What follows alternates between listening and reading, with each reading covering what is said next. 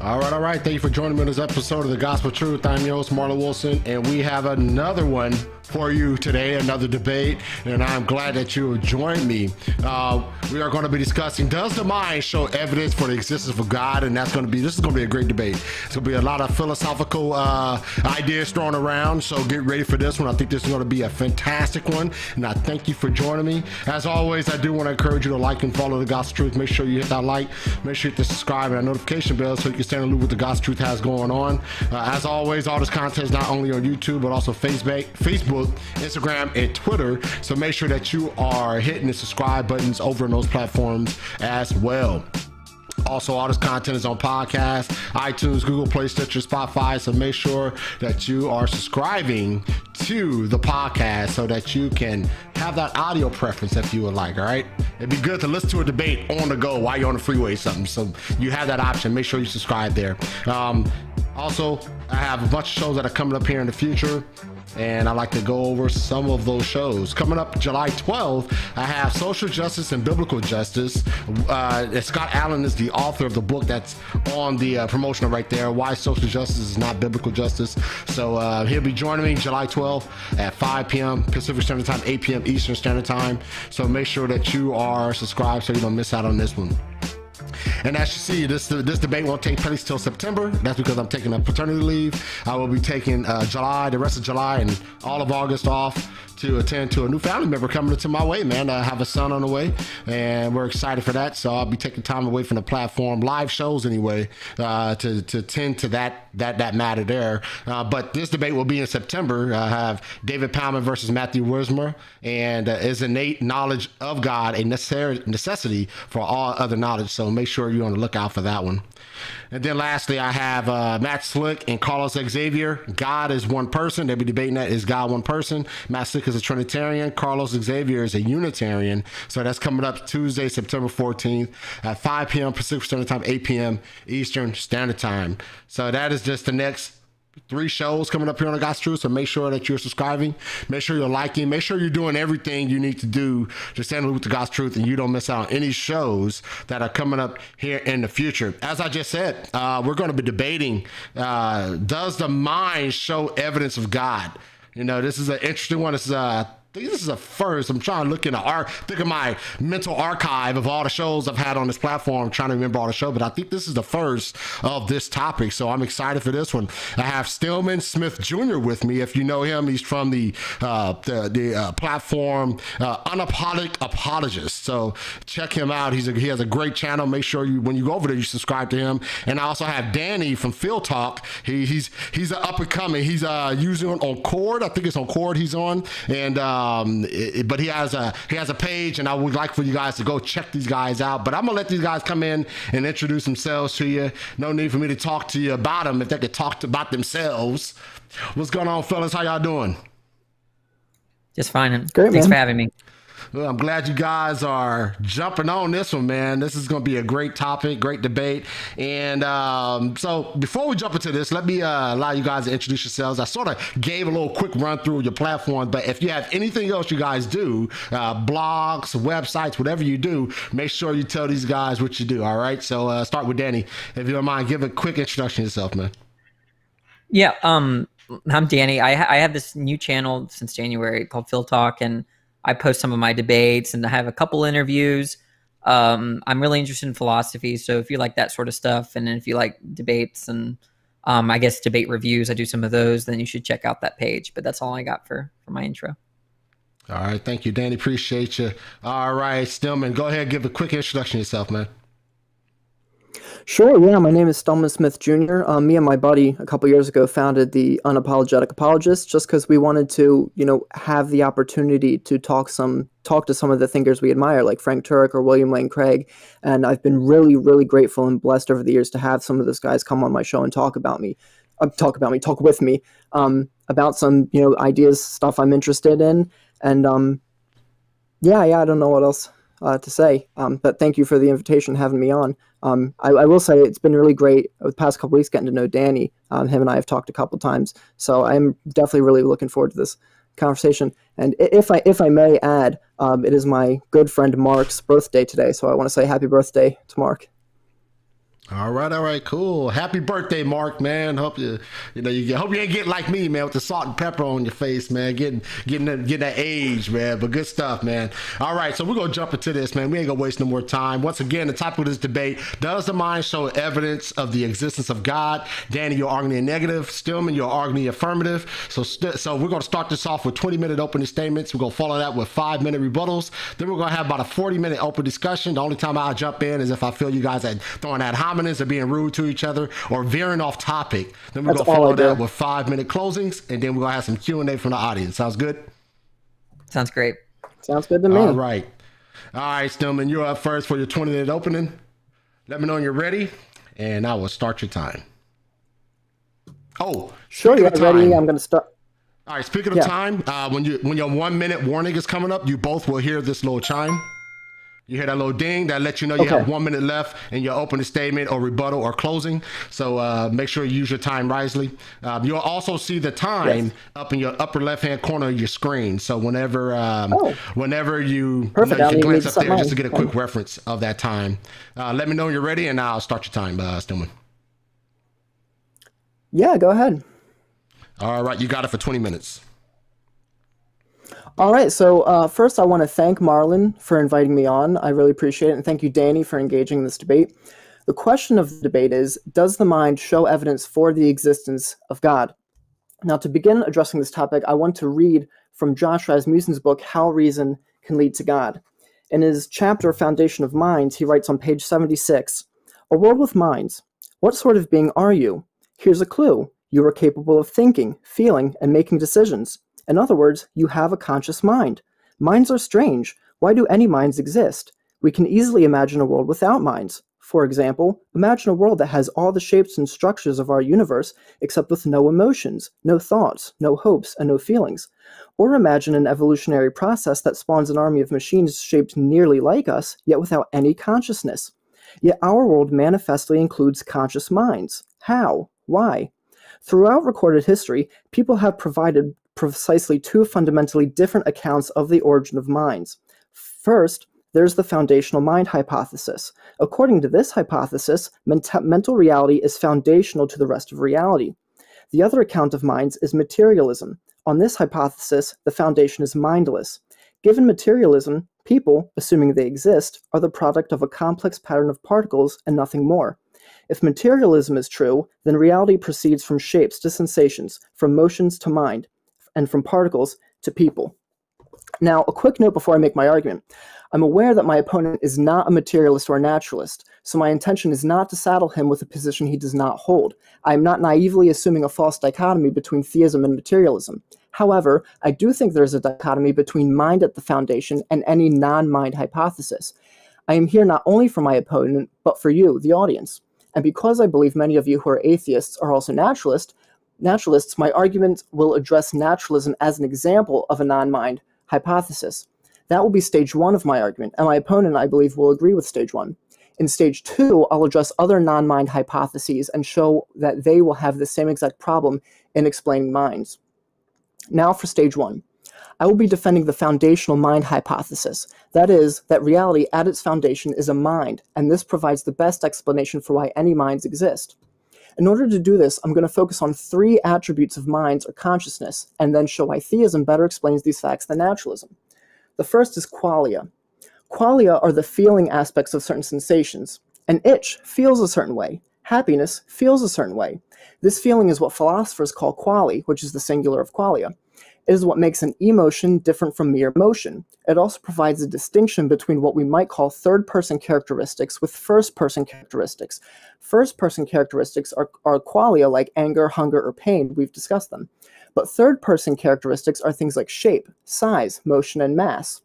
A mug, for example, has third person characteristics. It has shape, weight, and size, but it has no first person experiences. Likewise, planets in motion have only third person characteristics their mass, occupation in space, motion in orbit. But a planet has no first person experiences. The question then is how on materialism do minds come to be? If all that exists is nature, atoms, laws of physics, and physical materials, then how are minds constructed? This is known as the construction problem, or the hard problem of consciousness. To be clear, the construction problem is not guilty of a composition fallacy because it is the case that certain constructions are impossible. Think about a few examples. It is impossible to construct a blue floor from only white tiles. It is impossible to construct a green window from only red bricks. It is impossible to construct a prime minister from only prime numbers, to use Josh's example. Consider sand.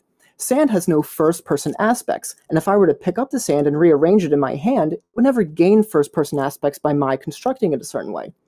Once we have this common ground of understanding that some constructions are possible or not, we can then ask the question of whether or not it is possible to construct a mind from pure matter. And I'll argue that constructing a mind from pure matter is an impossible construction. Here's a question Why would the motions of atoms in our brains give rise to consciousness? At this point, it's worth it to mention emergentism. One could say that unlike sand, given a certain chemical makeup, firing of neurons and brain activity, that consciousness emerges. But of course, this is to miss the problem. The problem is not whether or not certain organic life forms can exhibit a type of behavior. Rather, the problem is how to construct first person sensations from merely third person materials. Suppose we were to try and build a robot that had first person experience. How could we possibly do that? Sure, we could build a robot that behaved as if it had first person sensations. For example, we could build a robot that scratched its leg or smiled. But that would not be the same thing as building a robot that actually had experiences of an itch or happiness.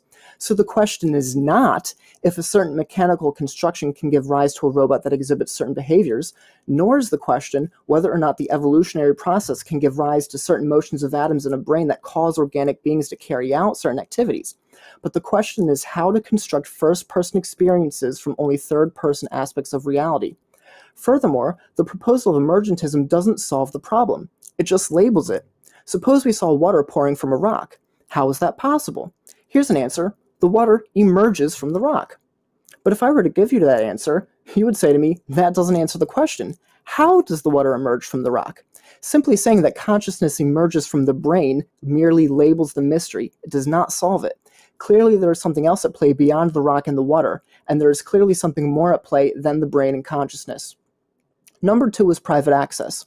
This is a second attribute of consciousness, that your consciousness is directly knowable by you. You have direct access to your feelings and sensations that are unique to you. No one else has this kind of direct access to your own awareness of your consciousness. Others can only make inferences to them based on your outward behavior. If someone sees you smile, they can infer that you are happy based on the third person characteristics that they are seeing. But you don't infer that you are happy. Your feeling of happiness is directly knowable by you. You're immediately aware of it. No inference necessary.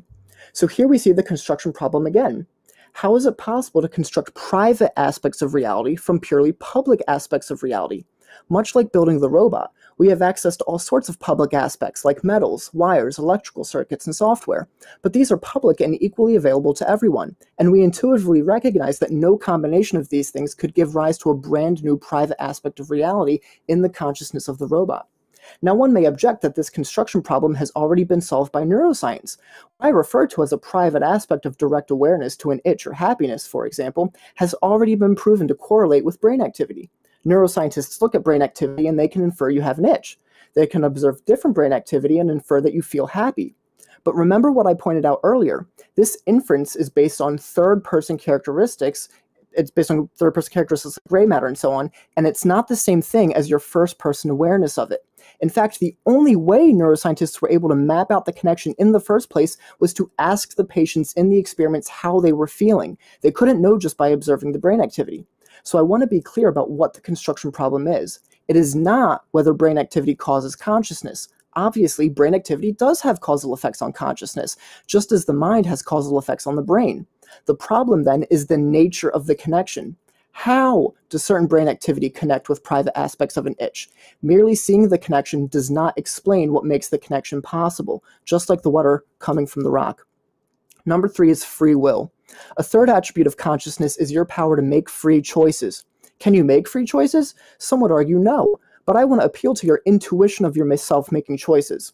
Every day we wake up and face a landscape of potential what we will eat for breakfast, what time we will, leave for work, and an uncountable amount of details in between. We make those potentials reality with our free choices. We could have chosen something else. You could have chosen oatmeal instead of cereal. You could have slept in 10 minutes later and told your boss that bad traffic was the reason you were late for work. We are creatures that make millions of choices every single day, and your choices are up to you. Now let's give the devil its due. Perhaps this is just an illusion. It's not as though we can actually know whether or not we could have made different choices because traveling back in time is impossible. But let's leave aside what is known as the principle of alternative possibilities. The point I want to make here is that our senses are our windows into reality. Your sense of sight of tables and clocks is a window into a reality of a world with tables and clocks. Your sense of smell is a window into a reality with foods and other things that give off smells. And I submit that your sense of yourself making choices is a window into a reality of a world where you really do make genuine choices. But if this is true, we once again run into a construction problem. How do we construct minds that make choices from natural materials that don't have the power to make choices? The laws of physics don't make choices. Atoms don't choices. The evolutionary process did not make choices as it just followed the physics of our universe. And functions in your brain don't make choices because they result from the motions of atoms that don't make choices, following the laws of physics that didn't make choices. And so if your mind is the product of this unguided process, how does the ability to choose just emerge? It seems to me that it would be impossible. And so, on the naturalistic framework, you don't make genuine choices, but rather you are pulled along by the physics of the universe in a mindless and unguided way. You are not free.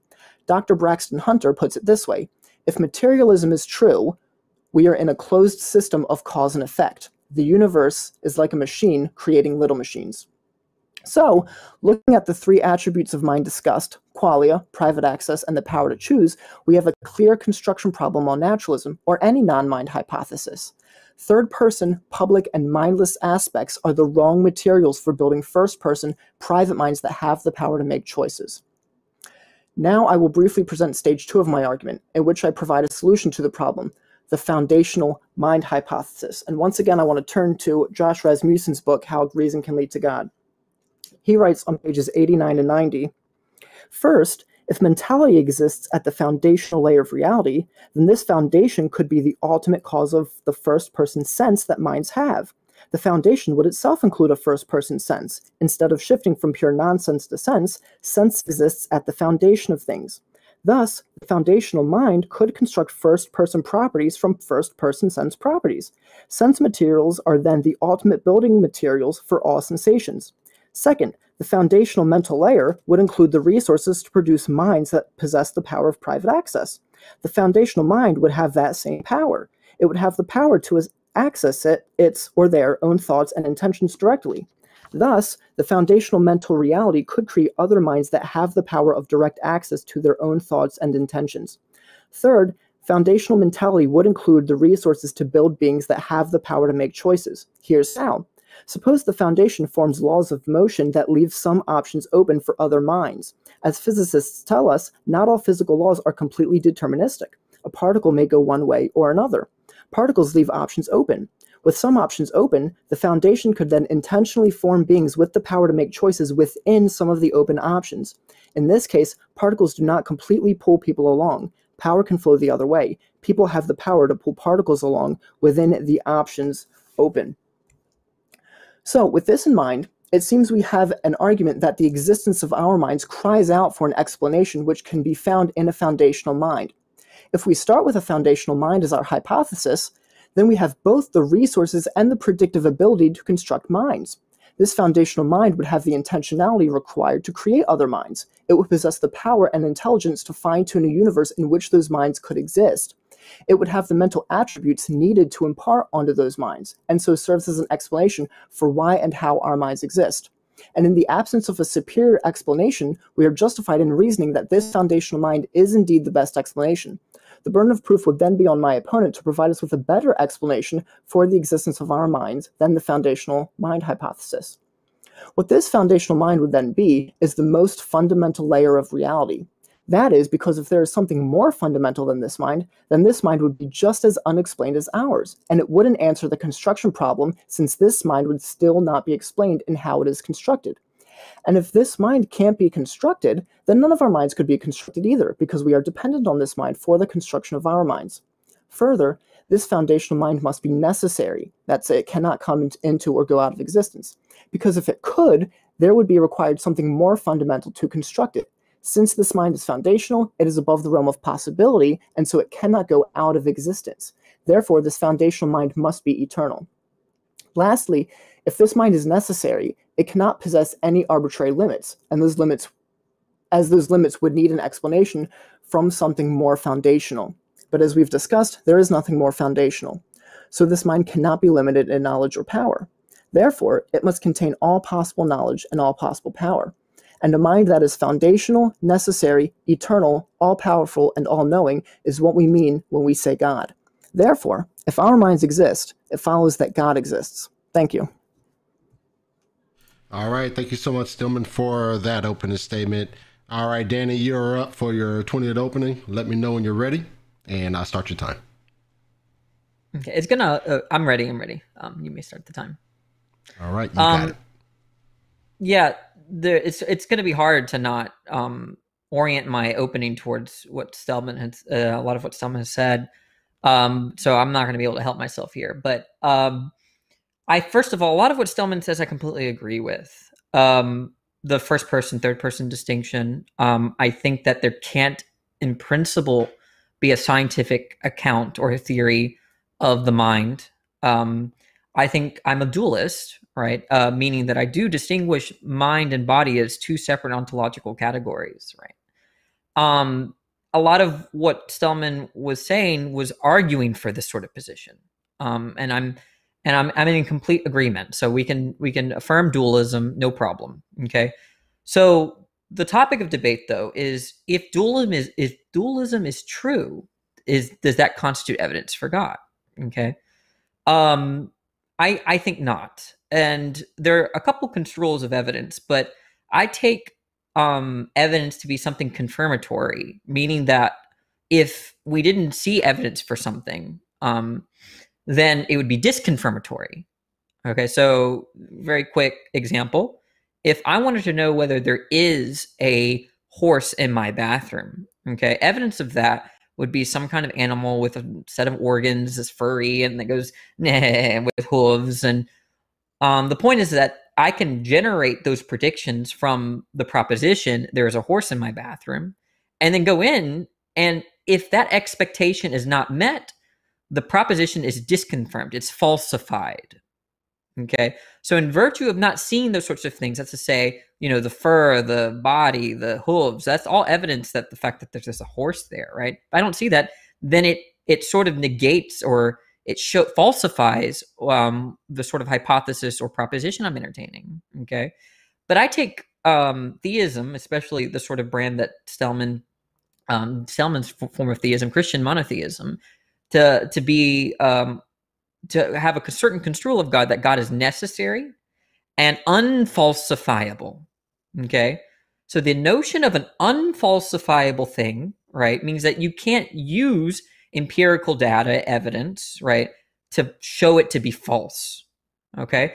Now, let me just grant, I think the argument that I'm making here could be made from a Christian, right? My atheism really doesn't matter right now because a lot of theists think that, well, I think God is one of those things that you know a priori, meaning before experiences, before empirical data. You just kind of come to know God either the, through arguments or through the Holy Spirit or through intuition, right? That witnessing how the world is, like, you know, the fact that they're, that leaves have, you know, leaves are green and that there, you know, there's DNA, that that, that none of that is going to be evidence for God because everything is con- is consistent with the God hypothesis. So let me elaborate on what I mean by that.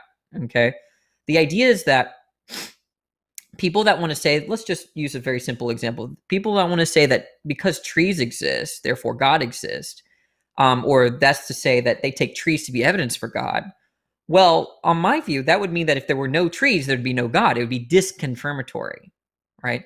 But obviously, that seems very false. It seems like God could have made a world, right, where there are no trees, or you could have a world where there are no trees, and you would still think God exists. Okay.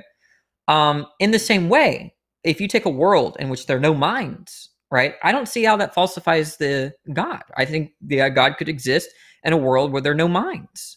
Okay, so that's to say that the existence of minds doesn't confirm the God hypothesis, nor does it the non-existence of minds disconfirm the God hypothesis.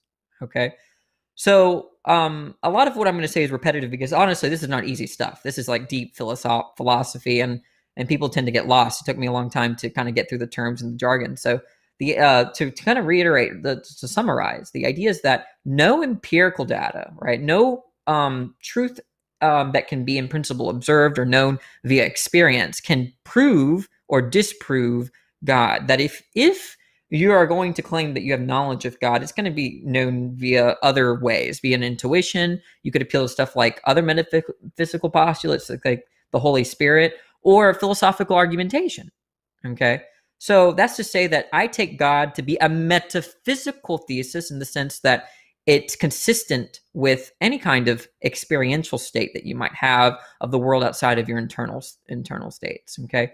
Now to more directly address what um, Stelman was saying um, about I have a choice, right? Their minds. We want an account for why their minds. Now I already said that based on auxiliary fancy philosophical argumentation that I don't need to bring up I don't think there can be scientific a scientific theory of why my body has a mind. I don't, you know, I don't I don't think there can be a unified theory of that. Okay? I grant you that. I think that I'm convinced of that, right?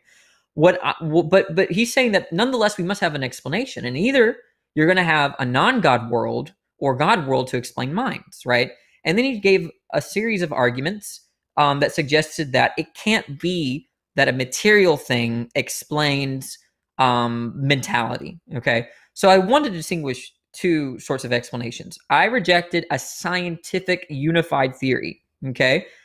Although um, a material explanation is not identical to such a theory. So you can have no scientific explanation for, or theory rather, I should say theory for a set of phenomena, but you can still have a materialistic um, account of what happened, right? So, uh, for instance, you know, I, if I fell down fell down the stairs and I broke my leg, um, I would explain that materialistically in terms of me falling down the stairs. That's what explains the, my breaking of the leg. Okay, what? Um, but notice that there are no laws of falling downstairs and breaking legs. Right? There's no natural laws that govern.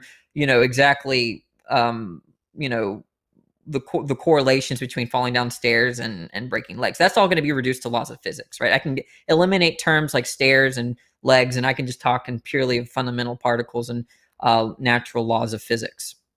Okay, so what I'm saying is that there you can posit a material explanation without invoking a unified theory of falling downstairs, right? So that's so so we either have you know that account, so I could say that well, yeah, we have minds and that's kind of explained by a certain set of physical states, but there's no theory about how that works. Um, or I can appeal to God as an explanation. Okay, and um, the first confusion that I have is that I think Stelman does agree that the physical interacts with the mental. Very simple example. If you drink alcohol, lots of it, hopefully you don't. Um, when this is a good Christian channel, okay.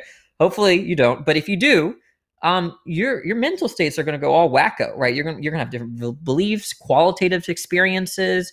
Uh, there's all sorts of things going on with your mind. Now that can be sufficiently explained by your drinking of alcohol.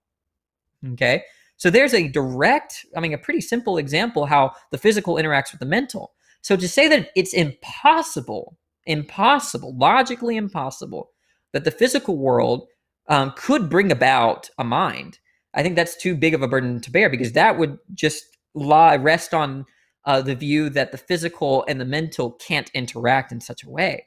And I didn't hear, and maybe I have to in our conversation he can elaborate, but I didn't hear an argument for why the physical and the mental can't interact in that particular way, right? Um, but um, let me some other points of agreement with him though. Okay, I will agree that minds are strange, right? Um, they're not.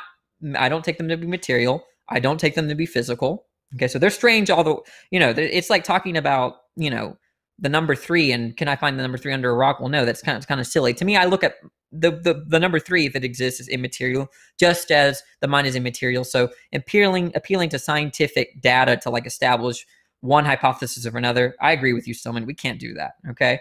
Um, I also would agree that this notion of emergence has been a very elusive term for me. In the literature, in the philosophical literature, emergence is strongly tied with the notion of supervenience. And Stelman gave a pretty good example. Um, you have H2O and um, the properties of water, and they a lot of people want to say that the liquidity, um, the fact that it, uh, the clearness of water supervenes on water's molecular structure, and that's that's kind of um, a notion of emergence, although it's not very well defined. In fact, it's so ill defined that I don't even like to use the term with respect to philosophy of mind debate. So let me just then agree with you that if you're saying something like the mind emerges from um, the brain in the same way that the properties of water emerge from H2O, I agree with you, Stelman. That doesn't make any sense on my view. Okay. Um, but you know, I think I think that's pretty much my the summary of, of my opener slash response to what you said. But um, I guess that's it for me. All right. Thank you so much, both, for all those opening statements. All right, Stelman, you're up for your five minute rebuttal. Uh, let me know when you're ready. And I will, let me uh, reset this time real quick. And all right, let me know when you're ready, and we'll I'll start your time. Yeah, I'm ready. All right, you got it, man. All right, so um, yeah, no, thank you, Danny, for that. Um, I really appreciate it. I like again, as you did, highlight our agreements. Um, that you are a, a, dualist as I am. That we we don't think there can be. You said there can be a scientific explanation. Um, I said naturalistic, and I, I, I hope you took my point seriously. That I wasn't trying to saddle you with naturalism. I just I think we agree that it's a good way of kind of setting the table for this kind of discussion. But I do think non-mind, the way I structured it, shows that any non-mind hypothesis has the same kind of problems. Um, you talk about evidence as confirmatory about making predictions if there's a horse in your bathroom, but I think, you know, evidence for something, I don't take it to be merely confirmatory or based on predictions. I think evidence is just gives you reason to believe something. And so it could go backwards. If you walked into your bathroom and you found fur and you tested it and it was horse horse fur and you saw, you know, hoof prints, you could hypothesize that there was a horse present. So it doesn't merely have to be predictions. It can, you know, you can infer to the best uh, explanation. Um, you know, for for whatever the reason uh, that would be. You, said God is unfalsifiable. Um, depends for presubs. God certainly is unfalsifiable. I wouldn't take that view. I'd take the view that if you could show a logical contradiction in its nature, you could falsify him that way. Um, and then you had this other said this other thing that kind of confused me. You said a world with no minds wouldn't disprove God, and then so the mirror image is that a world with minds can't prove God. Um, but I, I don't see how that follows. Again, my argument is that a foundational mind is the best explanation for why any minds exist, that no minds could exist unless there was this foundational mind. And so I would say if you have something like possible worlds but no God, I would say if there is no God, if there is no foundational mind, then in no possible world could minds exist of any kind. So the fact that minds exist in even if it's only one of the possible worlds, I take that as evidence that there is a foundational mind, just like hoof prints I would take as evidence that there, you know, was a horse. Um, I wrote down here no theory about how the brain produces consciousness. I think that, was, that again might have been another point of agreement that there's not really a theory of how brain produces consciousness. But then you went on to say um, the physical does interact with our minds, and you gave the example of al- alcohol. And I think you said I can't prove that the physical cannot produce minds. Um, I think I gave an argument for why the construction of these attributes of mind would be impossible if you did not have these attributes of mind um, in the building blocks. Um, and it's not merely obviously i would grant that the physical that our brains interacts with our minds but there are examples of backwards causation where the mind uh, has causal effects on the brain. And i don't think that would be the case if the entire explanation of our minds lied um, in the physical aspects of our brains. Um, firstly I, I, would point out that it's not merely brains that there are uh, cases that uh, I, I, can cite here um, of people with a condition what is it called? Um, I don't, I don't have the word written down, but, but there's cases of people born without brains and skulls just filled with fluid and they have consciousness. Um, the placebo effect is an example. Multiple personality disorder is an example of how when different personalities manifest, they actually cause brain changes. Like they can actually make the brain blind or make the body have allergic reactions. And then when different personalities manifest, those allergic reactions go away. And I do, th- so I, of course, I agree that there is interaction going on, but I don't believe that the mind is just a necessary result of certain brain activity. Because if that was the case, mental causation to me wouldn't make any sense, right? If mind was completely dependent on brain, um, then any so-called mental causation would actually be the result of the brain, and so everything would be bottom up. You would never have any uh, top-down uh, examples. Um, and yeah, no, I, I, I'm not sure what else to cover there. Um, so yeah, I, I might just I might just leave it at that. All right, sounds good. Thank you so much, Stelman. Appreciate you for your rebuttal. All right, Danny, you're up for your five minute rebuttal. Let me reset your time and okay. you can give it a go, man. All right. So we should narrow in our disagreement because there are lots of points of agreement as well as there are lots of points of disagreement. So um, if we could just focus on what I think, you know, sticking to the topic as, as you have been, th- there might be we might be talking past each other as to what evidence is in the first place. Okay. Now I do agree with you that there's a there's a there's basically two senses of evidence that I use but um, that one is the one that I gave with respect to generating predictions.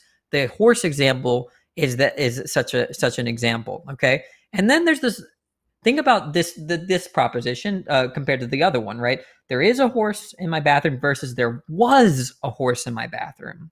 Okay, now the idea of there was a horse in my bathroom that gen- that might not generate any predictions because the idea is that if you go in your bathroom and it's squeaky clean with no hair no animal, no nothing, right? Doesn't mean that the horse wasn't in your bathroom. It could have been that someone cleaned up after the horse's mess, right? so what's going on there is that if you were to think about whether there was a horse in your bathroom, you might expect, you're right, it does generate a prediction. You might expect that there might be hair or hoof prints, or you know, you gave some examples. But notice that if we didn't see those things, it wouldn't definitively falsify um, the fact that there was a horse in my bathroom. Okay. Now, that sense of evidence relies on induction. Okay. When I say there is a horse in my bathroom, that's not relying on induction. It's relying on my concept of horse, right? If I say there is a horse in my bathroom, I'm taking what I mean by horse, like hooves, body, warm blooded, organs, friendly, whatever, okay, fur, that's my concept and then i'm making i'm generating the predictions from my concept onto the real world as it is okay? But with respect to the proposition there was a horse in my bathroom okay? It's not going that way anymore. I can't rely on my concept of force to generate predictions to, to confirm or falsify that particular proposition because it's in the past. So what i have to do is rely on my past experiences of horses and what they the mess they leave behind right? In my experience every time a horse goes around it it it it, it craps everywhere right? So i might expect that there's you know feces on my bathroom um uh, floor right? So the idea is that i'm relying on prior experiences with the thing to generate those predictions rather than the meanings of or the concept in, in, in the proposition horse okay?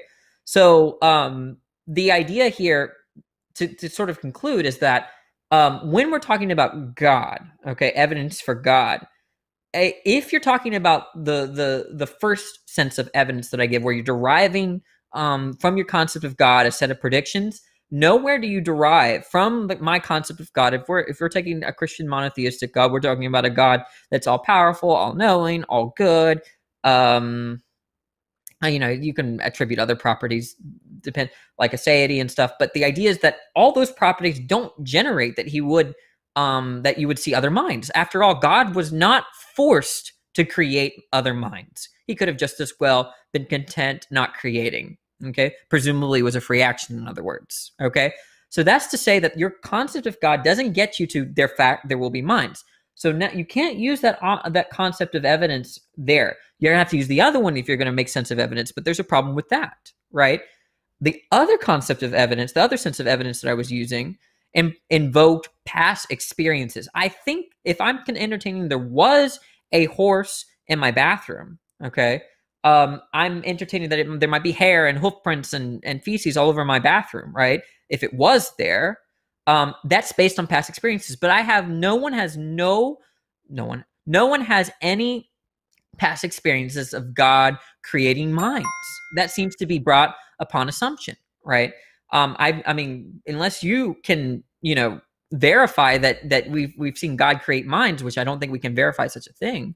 Um, I think that, that you can't use that sense of evidence either. So, in conclusion, there can't be evidence for for God, and if there can't be evidence for God, minds don't count as evidence for God. All right. That's Thank you both for those openings and rebuttals. Appreciate you both. All right. So now we're going to jump into the favorite part of every debate, which is the open discussion or cross examination. So we have about a 40 minute cross examination audience. As these guys are interacting, make sure you get your questions in because there will be a Q&A at the end of all this. All right. So that's it. You two have the floor um, for 40 minutes. All right, Danny, you stupid idiot. No, I'm kidding. That's, that's a joke on Marlon. no, not going there at all. Um, yeah. So with predictions, I mean, I guess if you don't mind me kicking it off, um, just because, mm-hmm. just like as you said, to try to highlight our disagreement here. Um, obviously, when we're talking about a free agent, as you talked about, I agree. God could have not created a universe at all and just remained in timeless, you know, an eternal love relationship in the Trinity. Um, so when we're talking about a free agent, I think predictions are a uh, quite it, it's a, it would be a weird way to, to go. I think if I think you and I would probably agree when atheists insist that's the only kind of evidence you could have for God, that that's kind of a non-starter, right? Because how how could you possibly predict what a free agent would do? Um, and th- that's exactly yeah. That's my view. The I, there's a uh, philosopher that I follow who th- who who who basically puts it this way: that you you can't make falsifying an intentional state is hard to do because everything that you're you're looking at is consistent with some kind of the intentional state failing or or some other intentional state succeeding. So we don't really think uh, in terms of falsifying intentional states because like if I'm I know that sounds complicated, but I guess what I'm trying to say is something like um if you were wondering whether um I, I was I wanted to drink water, okay? The fact that my water bottle is full does not falsify my desire for water. It could be that I'm failing, for instance, to drink the water. And so falsifying an intentional state like a desire or a belief names a very it's an interesting challenge that is not uh, true in falsifying specific uh, material states or um, physical states, right? Because the notion of success or failure and competing desires and these such sorts of things are invoked and they're like and there's all sorts of like consistency relations that that uh, you know you could account for such that you couldn't really falsify um you know a particular desire in a technical sense right but um yeah so i want to agree i wanted to say that i'm sorry i did i might have cut you off but what was That's that what okay. Were... no no no.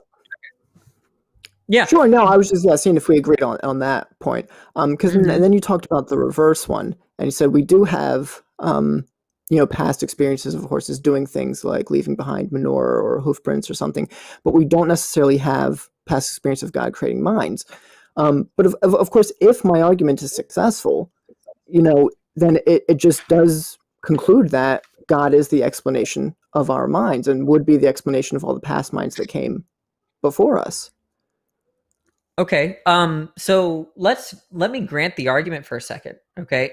If I if you're giving me an argument, right, then there's got to be some kind of necessity to it, um, because the idea is that you're ba- you're using logical truths about the the no- the nature of mind, the nature of God, the nature of causation and explanation to derive your conclusion, right? But if it's an a priori argument, if it's a deductive argument, okay, then evidence just doesn't factor in at all, right? in other words, I could grant you that your argument to say that God necessarily ex, uh, explains our minds, but if if if the word necessary is there, right, that means it's deductive and and there's a lot you've you've uh, deduced a logical truth, okay. And if you're deducing a logical truth, evidence doesn't even come into the picture. It's like having evidence for the square, you know, it's having, evidence for a bachelor is is a bachelor, that doesn't make any sense. You can just, uh, you know, it's the law of identity. It's necessarily true. It's a logical truth. Okay. So in other words, is I could I could grant your argument, and I could be wrong about God explaining minds, right? But then I think then it just it would you're out of the purview of evidence. Um, I don't think so. I mean, I think if uh, you, for example, let's say you ask me why is God necessary, I, I might be kind of stuck in a position where I have to say, well, that, that's just the definition of God, that he's just necessarily exists. And in that sense, it would be analogous to the married bachelor, right? Because we wouldn't say mm-hmm. that someone not being married is a cause and then them being a bachelor is an effect, right? They're not to these two separate events. It's just like, well, no, it's just, it's, it's just, they both kind of share a definition there. Whereas, whereas I'm not talking just the nature of God and its necessity. I'm saying that there is a cause, God, and then an effect, our minds. And the role of evidence would show, for example, the evidence you would agree with that our minds exist and are not merely the same thing as our brains. Because, for example, yeah, I think you would agree, like if someone could show that our minds just are our brains. I'm sorry. Yeah, no, no, no, no. I arrived. I didn't mean to to interrupt. Um, I didn't. I, I I arrived at deductively. I think that minds are necessarily non-natural, on my view. Okay, what I I have not given evidence to anyone to to accept that. Right, I can only give an argument. You see, and maybe we're talking past each other, but a lot of people distinguish between argumentation and evidence. Right, no one says that there's evidence for the square root of nine being three no one says there's evidence okay. that if A if A is B and B is C, therefore A is C. Evidence doesn't factor into the sort of conclusions, right? Evidence is in a is an a posteriori concept. Okay. And if it's a posteriori, it's um it's uh in, I guess empirical in a sense, right? That you're using your experience and you're making an inference to an explanation. But if your argument is deductive, a priori, based on the meaning of God and the mind and the nature of the mind and the meaning of the mind, right? You talked about, for, I agree with you, first person, third person distinction. The, the notion of subjectivity and you know qualia being yours and no one else's that it can't be in principle in the third person point of view right i'm right there with you but to me these are mm-hmm. all logical truths okay and so what i'm trying to say is that if you've come to your conclusion in a kind of a logical philosophical manner rather than in the way where how evidence works is that you you look at a thing you have experience a thing and then you come to a conclusion right? Um, then if you're doing the former i just think that suddenly evidence just doesn't matter anymore. Um i mean i think maybe to, to go back to something you said earlier evidence certainly can be confirmatory right so like um, I, I tend to agree with you, right? For like to, to use an example Frank Turek uses, like if a neuroscientist is trying to say our minds are just the brain, well, he's actually presupposing he has a mind because then he's looking at the evidence and making free choices to, you know, interpret the evidence and say it, it brings him to one conclusion or the other. So I do tend to agree with you that a lot of stuff is kind of just definition definitionally true. Um, and evidence, I would say, is confirmatory of that when we have evidence that, you know, the mind causes changes in the brain. Um, that it's confirmatory of that. Of I mean, it, it's not any kind of confirmation. It's in it's a posteriori confirmation, right? Okay. There's the kind of confirmation that A is C, given that A is B, uh, sorry, that A is B and B is C, right? If I give a a, a tran- mm-hmm. transitive property, right? A is A is B, B is C, a, and I can I can confirm that then therefore A is C, right? But that's not the same kind of confirm confirmation that if I look in the bathroom and there's horsehair all over the floor, that I've confirmed there was a horse in my bathroom, right?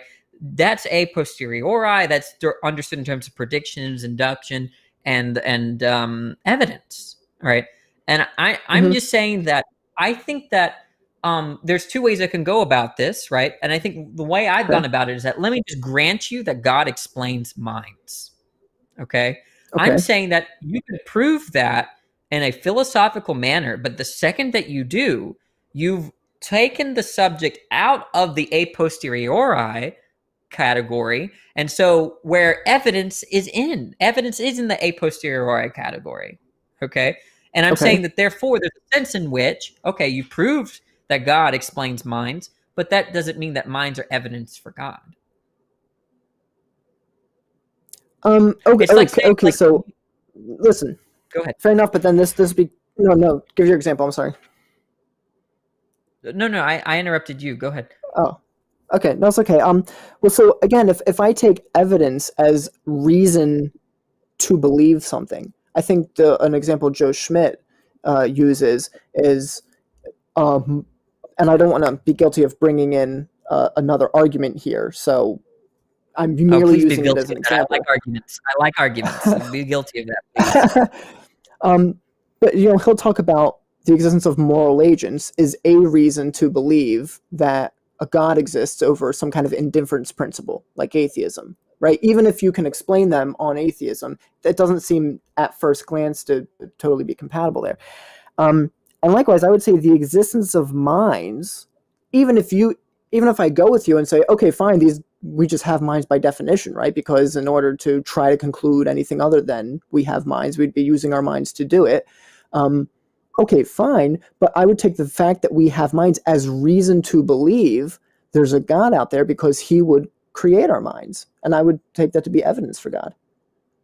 Okay, so you define evidence as reason to believe. Okay, and I'm saying that that's that's a very watered definition of evidence because it seems like that notion of evidence would apply to logical truths. Like it's not like the premises are evidence for the conclusion when we're giving a transitivity law, right? So A is B, B is C, therefore A is C. There's no sense of evidence that really applies to that, although we have a reason to believe that A is C. And I'm look, it, it, this seems like to me a terminological dispute between you and me, and terminological disputes are very boring, right? We can just I can just adopt your um, your definition of evidence. I'm just saying that the notion of evidence, as I understood it, is something like that.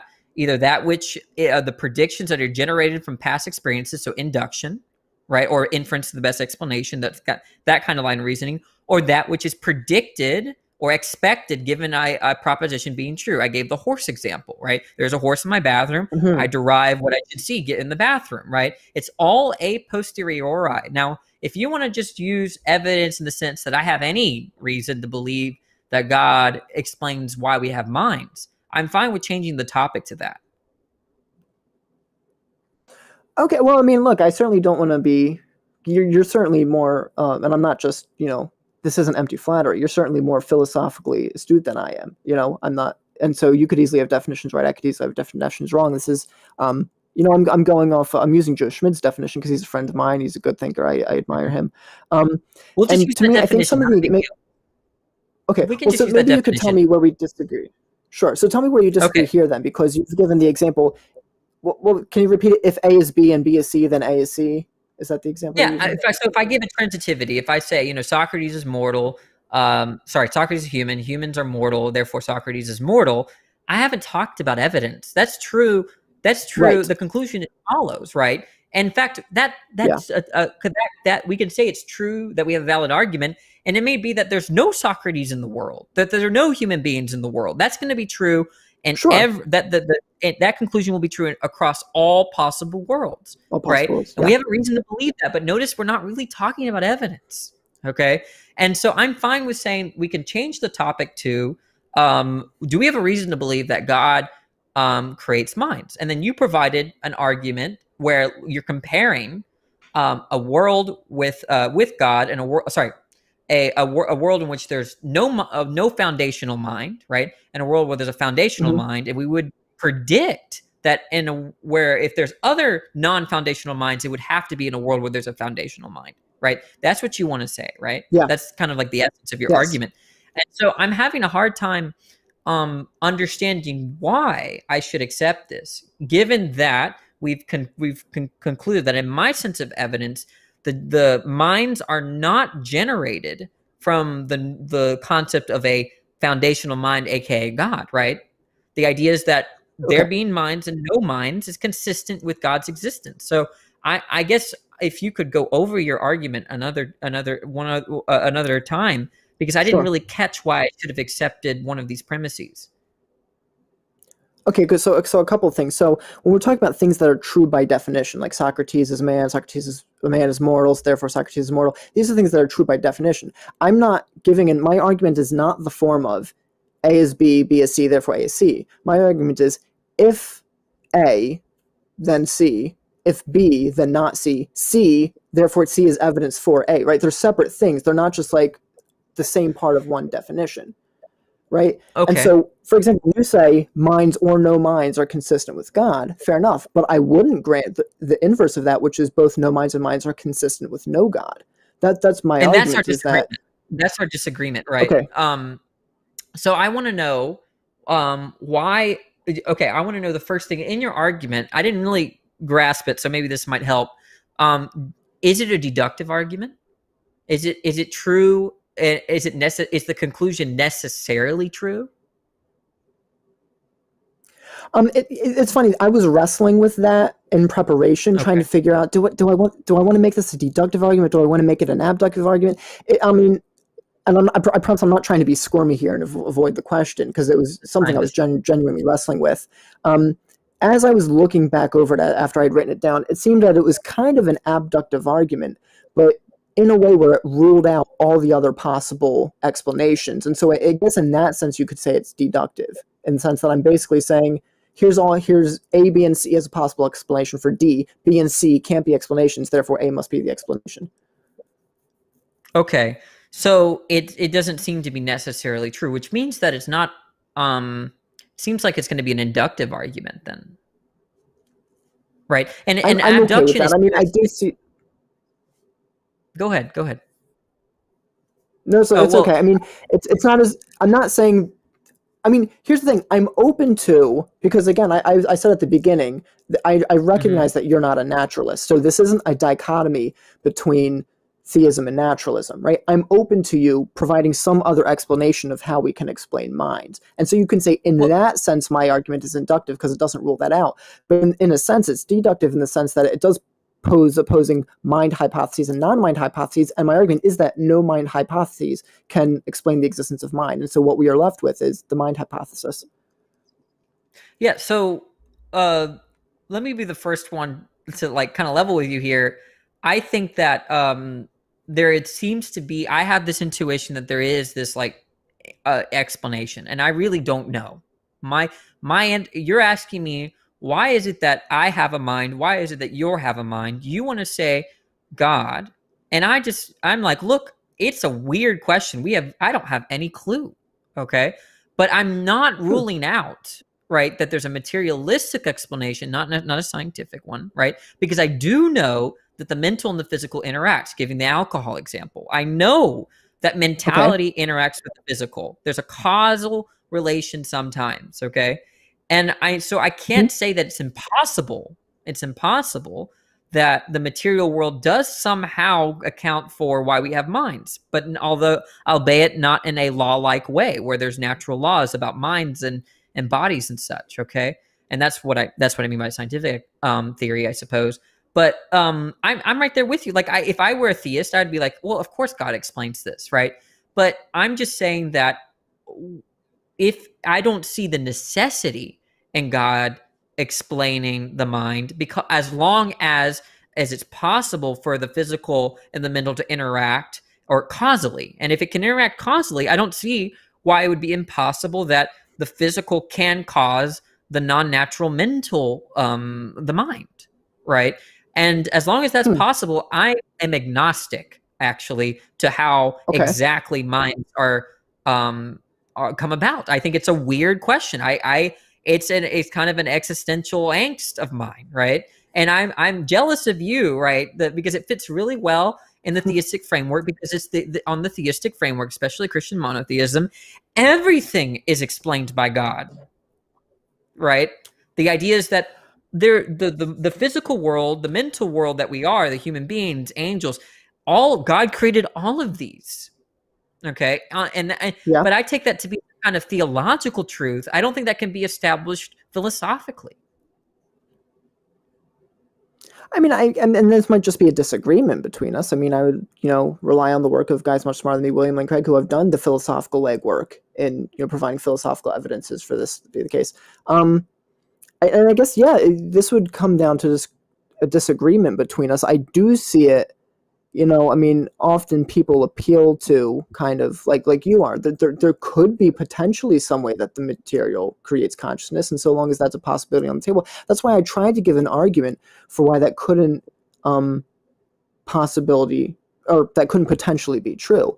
Um and so i guess what i would wonder from you because you know i mm-hmm. have provided an explanation. I think i've provided a good i think i've argued for the explanation. I haven't just kind of asserted blankly well and naturalists haven't really given us an answer, so I'm just going to go with God because I'm already a Christian and that's what I believe. I, I think I've given given a better argument for that. Um, I guess here. So here's a question I have for you. Maybe this can just serve as a clarifying question. Um, how do you explain if it if it is the case that the material is a is a sufficient and necessary explanation for our minds? How do you then make sense of mental causation? Well, I don't. Uh, okay, how is it that my mental state, let's say desire, a desire to drink water, um, you know, brings about the state in which I rate, pick up the glass of water. I think that that's going to be irreducible. Um, there's not going to be a further.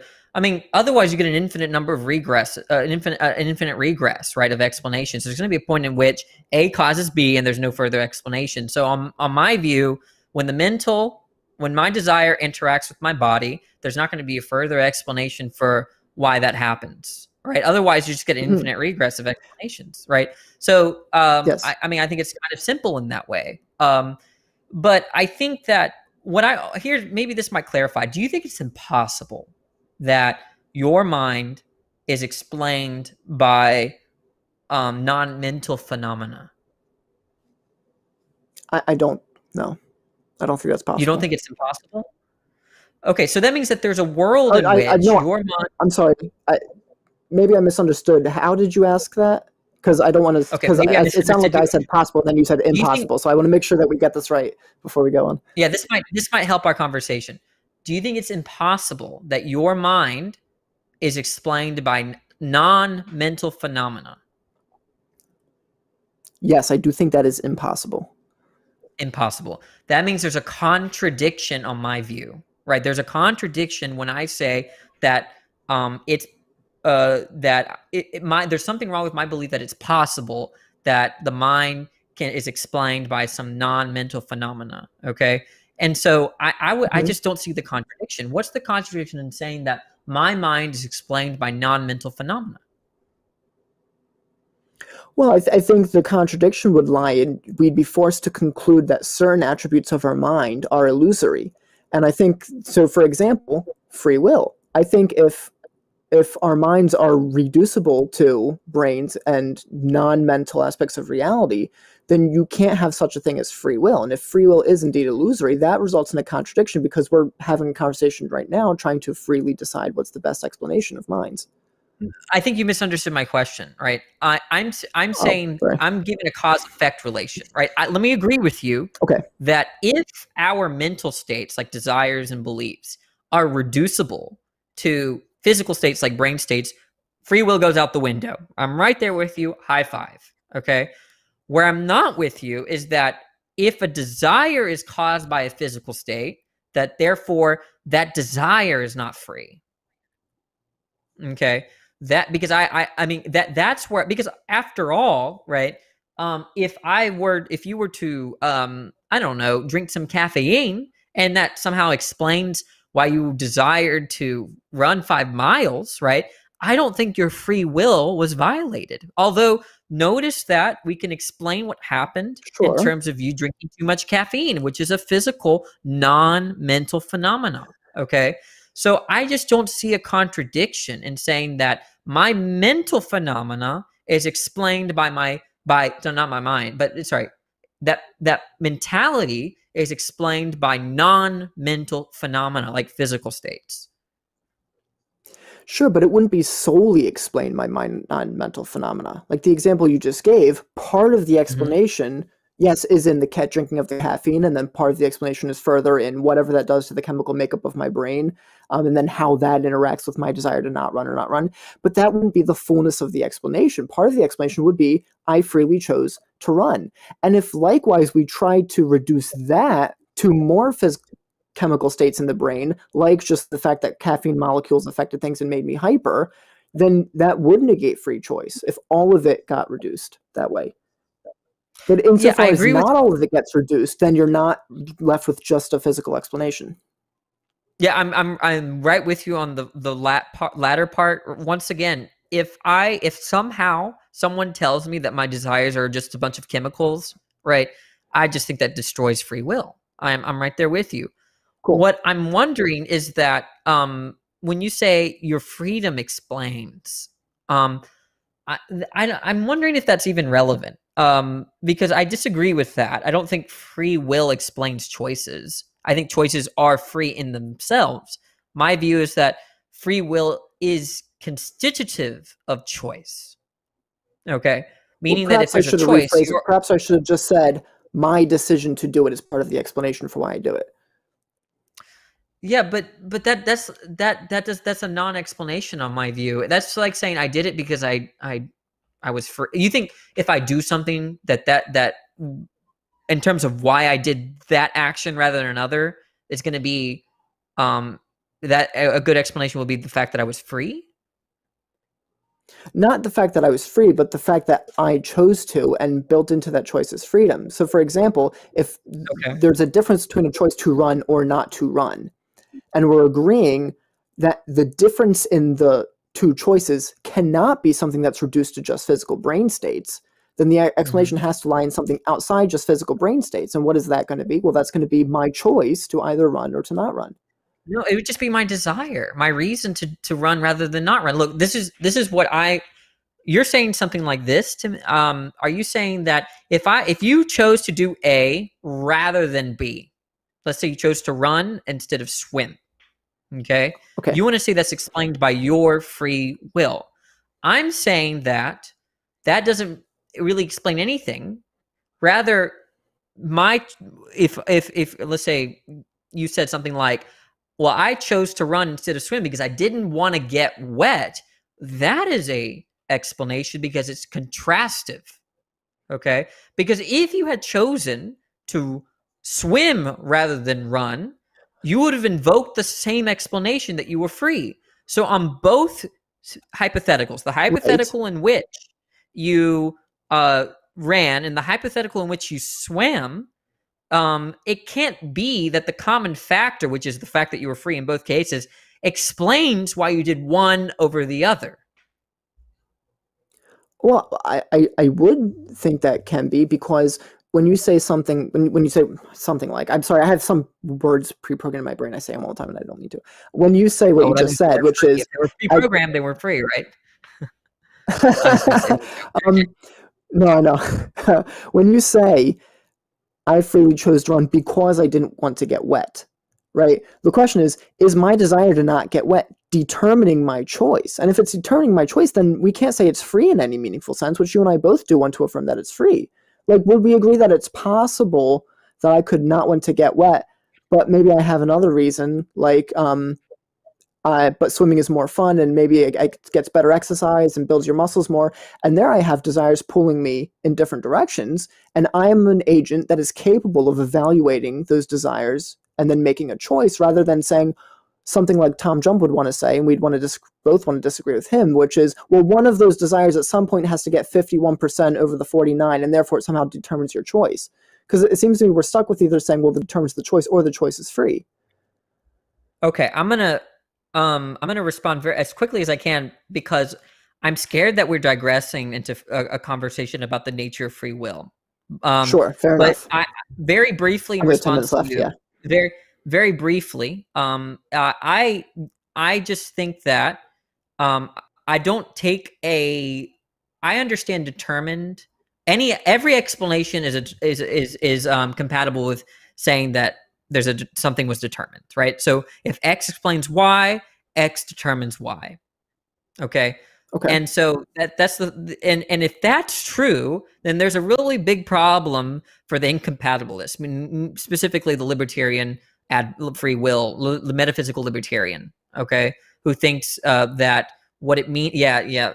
I'm putting my hand down for that one. I'm not a. I, it, no, fair enough. Okay, yeah, you and I come to a disagreement there. There could be a debate about that, and I'm scared. But the point is, mm-hmm. is that mm-hmm. I want to say that my reasons explain why I do one thing over another, and if it's the case that determined means explanation, then my yeah, I'm determined to do A over B, but I was still free because I could have, you know, I could have a different my my reasons could have weighed on differently on me in some other world or some other hypothetical. But that's that's compatibilism. I understand that you're not a compatibilist, and we could have a debate about that um, if you want to if you want to respond to that, that's fine. But maybe we should get back to yeah. exactly. Yeah, fair enough. My, my, I just I would just briefly want to make a point that you're not going to agree with, and you know I know a lot of compatibilists have a problem with me saying this. I don't see how that would be relevantly different from determinism, because if you said, well, in some other possible world, I could have had different desires that pulled me in a different direction. Well, we're not in that other possible world. We're in this possible world where you have the desires you have, and if those desires weren't up to you, if we go back to a materialistic explanation, if there's a materialistic explanation for your desires and they weren't up to you, then I don't think you're free in a meaningful sense. But you know, maybe I'm, yeah. I'm there's, I could respond. Okay, that you. This is turn. You. It's right. so juicy. Right, I love this topic. Yeah, let, us go ahead and get back on that. Uh, yeah, that, it's a juicy topic. topic. It's a juicy Can topic. I, so, yeah, go ahead. You go. I mean, so I, I want to bring up something that might seem out of left field, although I did prepare to talk about it, and it might be something where you know you'd have perspective that's very fresh to me and, and would you know inform me on some things. It, it seem it might seem like it's radically off topic. I don't think so because the kind of where we've come to the meat of our disagreement is you see it at least as a possible explanation that material material reality could give rise to brain minds and I, I don't see that as the case. And it would seem to me that um, if you were to argue that then you couldn't have something like a, a mind detached from the brain right? If if the mind's explanation lies ultimately in materials then the materials are the necessary explanation right and we've kind of gone over why I don't think mental causation makes sense in that context. But I would want to talk about near death experiences and say that this at least provides an example where minds can have experiences that are not completely dependent on a brain. Um, and mm-hmm. therefore, if minds therefore aren't necessarily connected to a brain, then I don't see any reason to believe that uh, the material could be a, a, a sufficient explanation for minds. Okay, well, first of all, I'm right there with you. I don't think brains necessarily do anything, um, unless okay. you're invoking a natural law. Okay, if there, there are no natural law of brains, there are natural laws of protons and electrons and quarks. I don't know anything about it, but the point is, is that you know you can reduce brains to those things, and there's laws about how those things behave, but there are no laws of brains. Okay, and and because there are no laws of brains, there's no laws about you know mind if it's the case that the brain so happens to cause um, a mind. Uh, your question about disembodied minds. Um, I mm-hmm. I am I'm inclined to think there are problems with disembodied minds. Um, okay, but I can be easily convinced oh, if if my problems can be met. But I think there are immaterial to the discussion. I can grant um, the coherence of disembodied minds for our for our for our debate. And so I'm um if we're going back uh, did you want to did you want to try to tie in tie what your your question to the debate topic or do you want me to try to? Um, well, I mean, so I'll, I'll, say what I think it is, and then maybe you can clarify if you think there's a better way of of getting at it. Um, mm-hmm. To me, if we're saying it's possible that materialism can provide an adequate explanation with no mind attributes included at, at all for minds, then I don't see how how material material reality could give rise to a kind of mind that could then detach itself from that material if that makes sense. Oh well, there would have to be. I don't see the contradiction. I mean, look, we look, let's start from where we agree. So now we're back on topic. We agree that the mo- mental states and physical states interact and cause each other. Mental states also cause yes. other mental states, right? Okay. So mm-hmm. it's not crazy to say that a physical state causes a mental state. Okay. And this is part of my why I don't think it's crazy to think that physicality causes mentality. Okay. To me, that's I don't no think that's a crazy statement either. I agree with that statement. Well, that to me, what's when someone is saying that the physical it explains the mind, to me, I'm just hearing physicality explains mentality. I'm just saying that if that happens, it's not governed by a natural law. Okay. Like just like there are no laws of brains, okay. there are no laws of bodies and minds. Okay. Woody from Toy Story had a mind, but presumably his body was plastic, right? And it was perfectly coherent to attribute a mind to Woody. Okay. No contradiction. Okay. There are no laws of what kind of body you must have to have a mind, right? After I, I all, the, you know, I think Sorry, sorry, I'm interrupting. Keep going. No, no, no, no, no. Go ahead.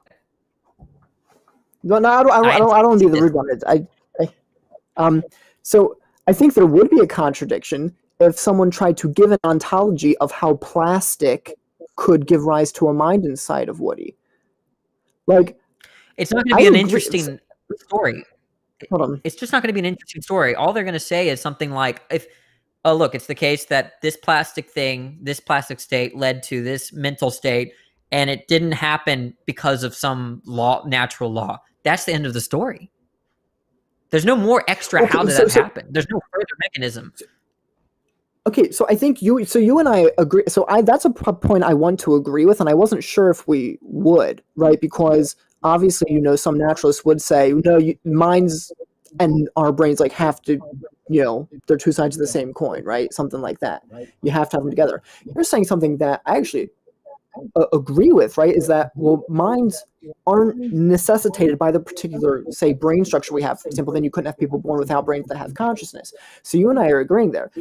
So my argument is, okay, we have these immaterial minds, and they cannot be explained by just the plastic or just the brains. Therefore, the explanation has to be in something that has mental properties because the plastic is not you sufficient to explain the mind, nor is the brain state.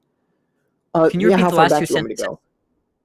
Yeah, just the last two sentences. You're. This, I heard. Yeah, go ahead. So I'm saying we agree we have these immaterial minds, and they're not necessarily dependent on just brains, nor they're are they necessarily, necessarily depend- dependency relation is tricky. Dependency relation could like um you know you could have dependency relations that th- they're not eh, non-causal. It gets tricky. Okay, so I'm saying that the brain can cause mental mental states. I think you could you agree to that. I'm saying there's no necess- yes. necessity with respect to that. Okay, so yeah, we agree, and maybe part of this is maybe I'm misusing certain words like if cause or dependency. I want to be careful what I'm saying. I'm not saying again, and I think I said this in my opening. Of course, I full on grant there are causal relationships between the brain and consciousness, right? What I'm saying is that that is not the entire story. If the entirety of the story is all we have is brains, and that explains all of the consciousness, I'm saying that's what doesn't work right? And that's why I'm okay. saying the mind can't be completely reducible to the brain. It can't be completely reducible to the plastic of Woody. Therefore, if Woody has a mind or we have a mind, the mind has to have an explanation elsewhere beyond just the plastic or the plastic or the, the brain makeup. But why, right? Why can't I just say, look, there's this physical state of the world that caused you to have a mind, end of story? I don't see a contradiction because I you would have to provide at least some potential mechanism for how that could happen. Why? It's like Why should I? Well, I don't, That's the end like, of the story. Well, no, it's like saying I don't see a contradiction between saying the rock just gives rise to water pouring from it. Right? No, I think no, we intuitively we're dealing with mentality here. Look, the scenes. Look, I just sure. use a God example, right? Look, God, when God desired to uh, for the universe to be to to to when when he created ex nihilo, right? If some mm-hmm. atheist, right, came in and says, "Well, what's the mechanism between God's desire and the material world following during creation?" Why should the theist care? Like, it's just very simple. Look, it's a very simple story, Mister Atheist. The God God spoke and God desired, and then voila, material world mm-hmm. ex nihilo. Yes no further mechanism. It's the same. Well, I don't see why the atheist can say the same thing. The non-naturalist atheist could say the exact same thing. You had a physical world, except it's backwards. Now you have the material world. Then suddenly you had a mind as a result, or it, uh, by from the state of the of that material world. Now it's not governed by mm-hmm. natural mm-hmm. law, so it's non-natural causation, right? But nonetheless, right. you don't need a further component or further mechanism, aka God. Mm-hmm. So I'm gonna I'm gonna give a reason for why I think you do, and I'm gonna use another example from Josh Rasmussen's book. So giving him the okay. credit for what I'm the argument I'm about to make. So this is an area where I think the problem that we're trying to explain, right, the construction problem, has a way of disguising itself in our familiar experience, right? So, for example, when you say yes, God can just create the material world, which I'm an idealist, so that might take on a different form for me. But essentially, mm-hmm. yes, because God possesses all the essential building blocks and and the resources for building that material world. So you can have a direct one to one. But an example where a rock by itself does not possess all the necessary components to give rise to water. And so an example Josh Rasmussen gives is suppose we're watching a cartoon, right? And we see the characters' mouths moving and sounds are coming out. And when we're so engrossed in the cartoon, because of our familiar experience of people talking and their mouths moving and making sounds, we, if we're so engrossed, we can be compelled to think, well, that the cartoon characters are actually making sounds. But then we, when we reflect on it, we go, oh no, wait a minute, pixels on a TV screen are insufficient to give rise to sounds. We realize there's something else going on behind the scenes because the resources for the sounds don't exist merely in the pixels. So when you give the example of God creating a universe, yes, you can have a one-to-one correlation there because all the resources for the universe lie in God. But when my, my whole argument here is that when we're trying to explain consciousness or minds, you don't have all the resources in, a, in just material reality. So there has to be something else going on behind the scenes. Yeah, uh, I guess it. Nate, uh, we're running out of time, but uh, to briefly respond in forty seconds, um, very the, my quickest response is something like, "Look, I'm just saying that could a physical state of the world have the same sort of necessary conditions, such that uh, remember, necessary conditions is not the same thing as necessitates causally.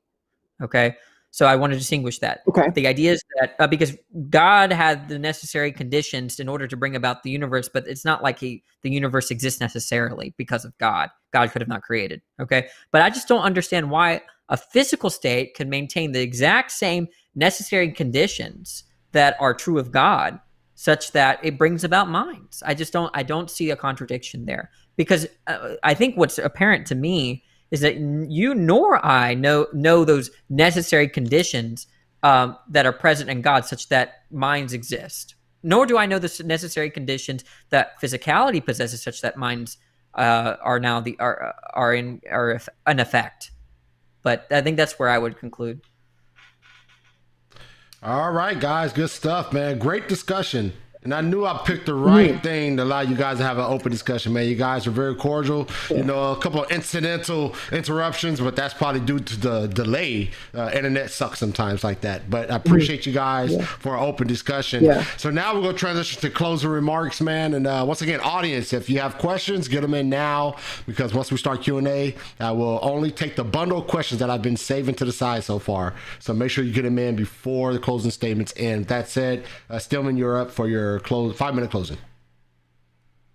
Sure. Um, and seriously, thank you, Dan. Like I said at the beginning, it's been a pleasure getting to know you over the past couple of weeks. You know, I recently watched a debate my friend David Pallmann had um, with, and I can't remember the guy's name, so maybe, it's better, but the guy was so rude and and then like pretended to get offended at the end when David Pallmann like Marlon just said we had an incidental interruption, even though he had treated him so rudely. And and those kind of discussions, you know, I, I you know, there's there's a time and the place for them. You know, this is the kind of people you make an example of. But but Danny, I, I would consider a friend and uh, is the kind of guy that I love to sit down and talk to because I've I I don't feel like I'm defensively like kind of defending my ideas. You know, it's like I think we're building something new together. We're seeking truth together, and there's there's such great value in that. Um, and even conversations we've had privately, he's changed my mind on some things, and so I definitely really appreciate that. Um, I guess I don't have too much to say in closing. I do want to thank Josh Rasmussen not only for his work, but for exchanging some emails with me and helping me prepare. I want to thank David Pallmann for helping me prepare. Um, inevitably, I'm going to forget a name here, which is going to make me feel bad. Um, but my friend uh, Daniel James Hole has spent countless hours with me writing, going through, you know, pressing me on things I need to sharpen up and get better at. Um, so I really do appreciate all the people that have that have you know helped me um, prepare for today. Um, I guess two main things is um, Danny said he doesn't know the explanation of minds, um, but he doesn't see a contradiction saying that you know the brain could potentially produce minds. And I would say, listen, fair enough. You know, I'm not going to demand that either you know and have an answer or you lose the debate. I wouldn't say something like that, but I, I, do think I have provided an explanation, and it's not merely a God of the gaps argument. It's not just saying, well, Danny doesn't know, therefore I'm going to fill in the gap in our knowledge with God. No, I think I've given a good argument, good reasons to think that a foundational, necessary, independent mind um, is the explanation for why any contingent minds like ours exist. And in the absence of a better argument, I, th- I think that holds. Um, and I, I guess I just disagree. I, I do see um, a serious problem with saying uh, materials, anything that is non, any kind of non-mind aspects of reality are the wrong materials. Again, people can go back to my opening. Um, I gave an argument for again, intuitively we know no matter what materials we have access to to build a robot will never get first person uh, awareness, qualia, or free will. Um, and I, and, and it just is, it, and maybe Danny can respond to this in his closing. It seems to me I don't want to say a contradiction, but I don't know how you merge these two ideas together, where you say the mind isn't dependent on the brain because there's a coherence in a mind existing in, in a plastic toy. But then on the other hand, say it's a coherent idea for the mind to produce, or I'm sorry, for the brain to produce a mind. How can the brain produce something if it doesn't have any of the aspects that we're talking about, right? It, not, nothing in physical reality has qualia, direct access, free will, or even an argument Danny likes to use, intentionality. That's a, that's a big one. I, I kind of left that out because I knew how heavily we agreed on it. Um, and all of a sudden, you give rise to this new thing, and then you could just pluck that new thing out. We could have talked about near-death experiences, stick it in a plastic toy. To me, that just I I don't see any reason to think that could be the case. Uh, I think my headphone is dying. Um, uh, that completely interrupted my train of thought. Sorry, my headphone just beeped. And um, yeah, I, I, think I gave an argument for why certain constructions are impossible. And I think trying to construct first person mental attributes um, out of purely third person aspects of reality is an impossible construction. And I think um, a foundational mind hypothesis solves the problem. And so I'm willing to stand on the arguments I've made. And uh, yeah, with that, I don't really know what more to talk about in my last minute. So I'll, I'll concede that we can give more time to questions. All right, thank you so much, Stelman, for that closing remark. All right, uh, Danny, you're up for your five minute closing. All right. Um, so very briefly in response, um, the idea is that when you have a cause effect, the properties of the effect don't need to show up in the properties of the cause, right? The idea is that um, if I strike a match, and I cause something to burn into ashes, the ashes being the effect, right? The match is in the and the ashes don't share all their properties. After all, they're not identical. Okay. And so yes, it might it, it and and I mean there are plenty of explanations that I think Stelman would accept. Alcohol causes me to have a certain qualitative experience, but the alcohol has no um of the none of those properties that my qualitative experiential state has, right? So it's not a problem to invoke an explanation or cause that possesses none of the qualities of the effect. Okay. This is only a problem. I think Stelman's argument w- works towards people that are trying to identify a mental state and a um, and a brain state, or at least say that there's some kind of weird dependency, supervenient, emergent relation between the two, like H2O and clearness of water, right? Um, I'm right there with you, uh, Stelman, but I think that um, the properties of the effects can be radically, radically different than the cause of the properties. And you can think of your, I can give the, think of your argument in reverse. God caused um, the material world. The material world has very different properties than God's mind, right? But that's not a problem for God to cause that sort of effect, right? So it's not, I just don't see uh, the issue there. But look, uh, t- to be fair, this is not an easy conversation. Philosophy, the most of philosophy is done and not in these uh, short debate forums. Um, the they're fun, and I'm glad we're doing them, and people learn, and I, I enjoy it. Uh, this is a serious philosophical question um, that that requires hours and hours of hours of discussion, and maybe there might not even be agreement. But I, I'm I'm glad to be here because I enjoy um, talking to people like Stelman. I really enjoy the topic, and I'm uh, maybe we could do more of this in the future. Um, please check me out on Phil Talk. It's with the red logo. Um, the uh, there's an unfortunately I named the uh, the channel uh, after um uh, and I named it without looking at other channels. And there's another channel called Phil Talk, and they teach um, Tagalog, which is the language of the Philippines. So if you d- don't go there, um, you know, I'll, I'll, have to beat. They only have a thousand subscribers. You, are going to have to help me beat them. So my name comes up before their theirs. But it's Phil Talk with a red logo with a P. Uh, please subscribe um, if you if you like this sort of content. Thanks for having me. All right, guys. Thank you so much for coming. Appreciate you guys. All right, great debate. Excellent job, guys. We're gonna jump into this Q and A.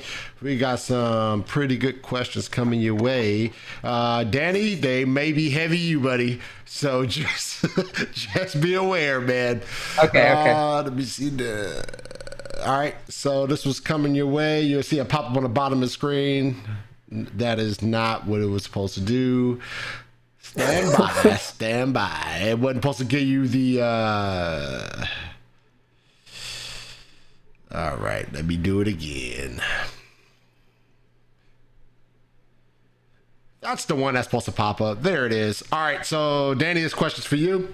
Danny, what would it take to persuade you there is a foundational mind that exists?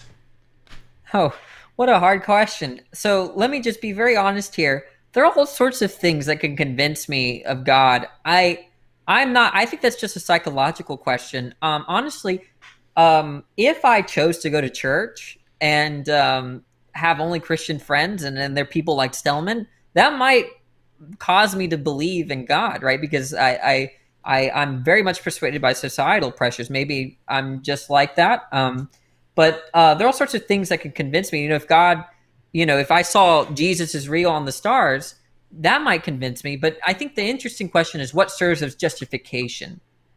Okay. What would cause me to believe or persuade me to believe might not be a good reason to believe. So I think actually William Lane Craig gives this distinction that we wanted to distinguish what's a good reason to believe and what would just persuade me to believe. And honestly, I really don't know myself to a point where I can tell you exactly what would persuade me. All I know is that I'm interested in the arguments and the philosophy of religion, and um, that might do something to to make me a theist. I really don't know. All right, uh, Danny. I'm uh, sorry, Stillman. Any thoughts? Oh no, I think that's a, that's a perfectly reasonable question. In fact, I was just talking to Joe Schmid about this. Funny enough, uh, I know I've mentioned him a couple times um, about there are certain arguments for the existence of God that I now reject because I don't think they're good arguments. And I look back at, well, why did I accept them in the first place? And maybe I just had certain biases to, well, of course I'm going to accept an argument for God because I already believe in him. And so that's kind of made me do a lot of kind of self introspection of like, you know, everybody has biases You can't get out of if you pretend you're objective, you're just fooling yourself. Um, but it's made me really kind of just look internally to, you know, what should be a good reason versus well, what just you know because of my biases seems like a good reason. So I just think that's a good point everybody should consider. All right. Next question is once again for you, Danny. Danny, if human if human thinking or mind is not evidence for the personal creator as adequate as an adequate source, how do you explain the observable facts?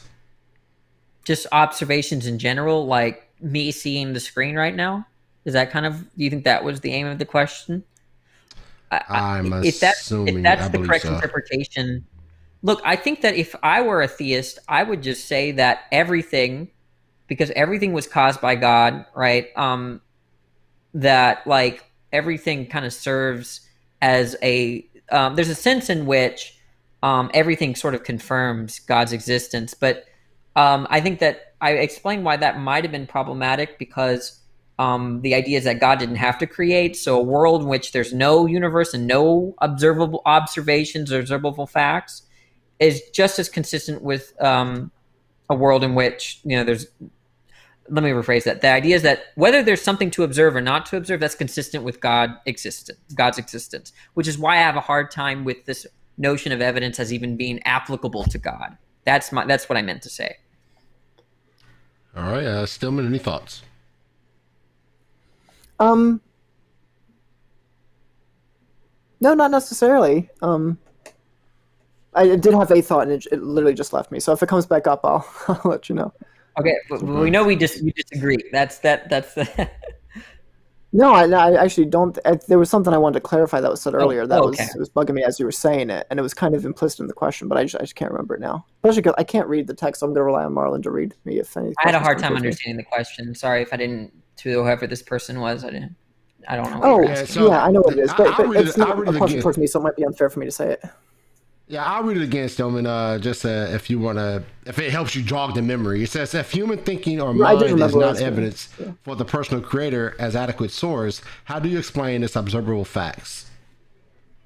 Yeah, so it really wasn't anything about the question. It was just about what Danny was saying, and I, I, would just want to clarify something when he says, if I was a theist, everything would be evidence uh, for God. I know you're not doing this, Danny, but what I fear is that the audience might hear what some atheists do do, which is kind of this is just a lazy thing the theists are doing, which is, well, we're just going to say anything uh, is evidence for God.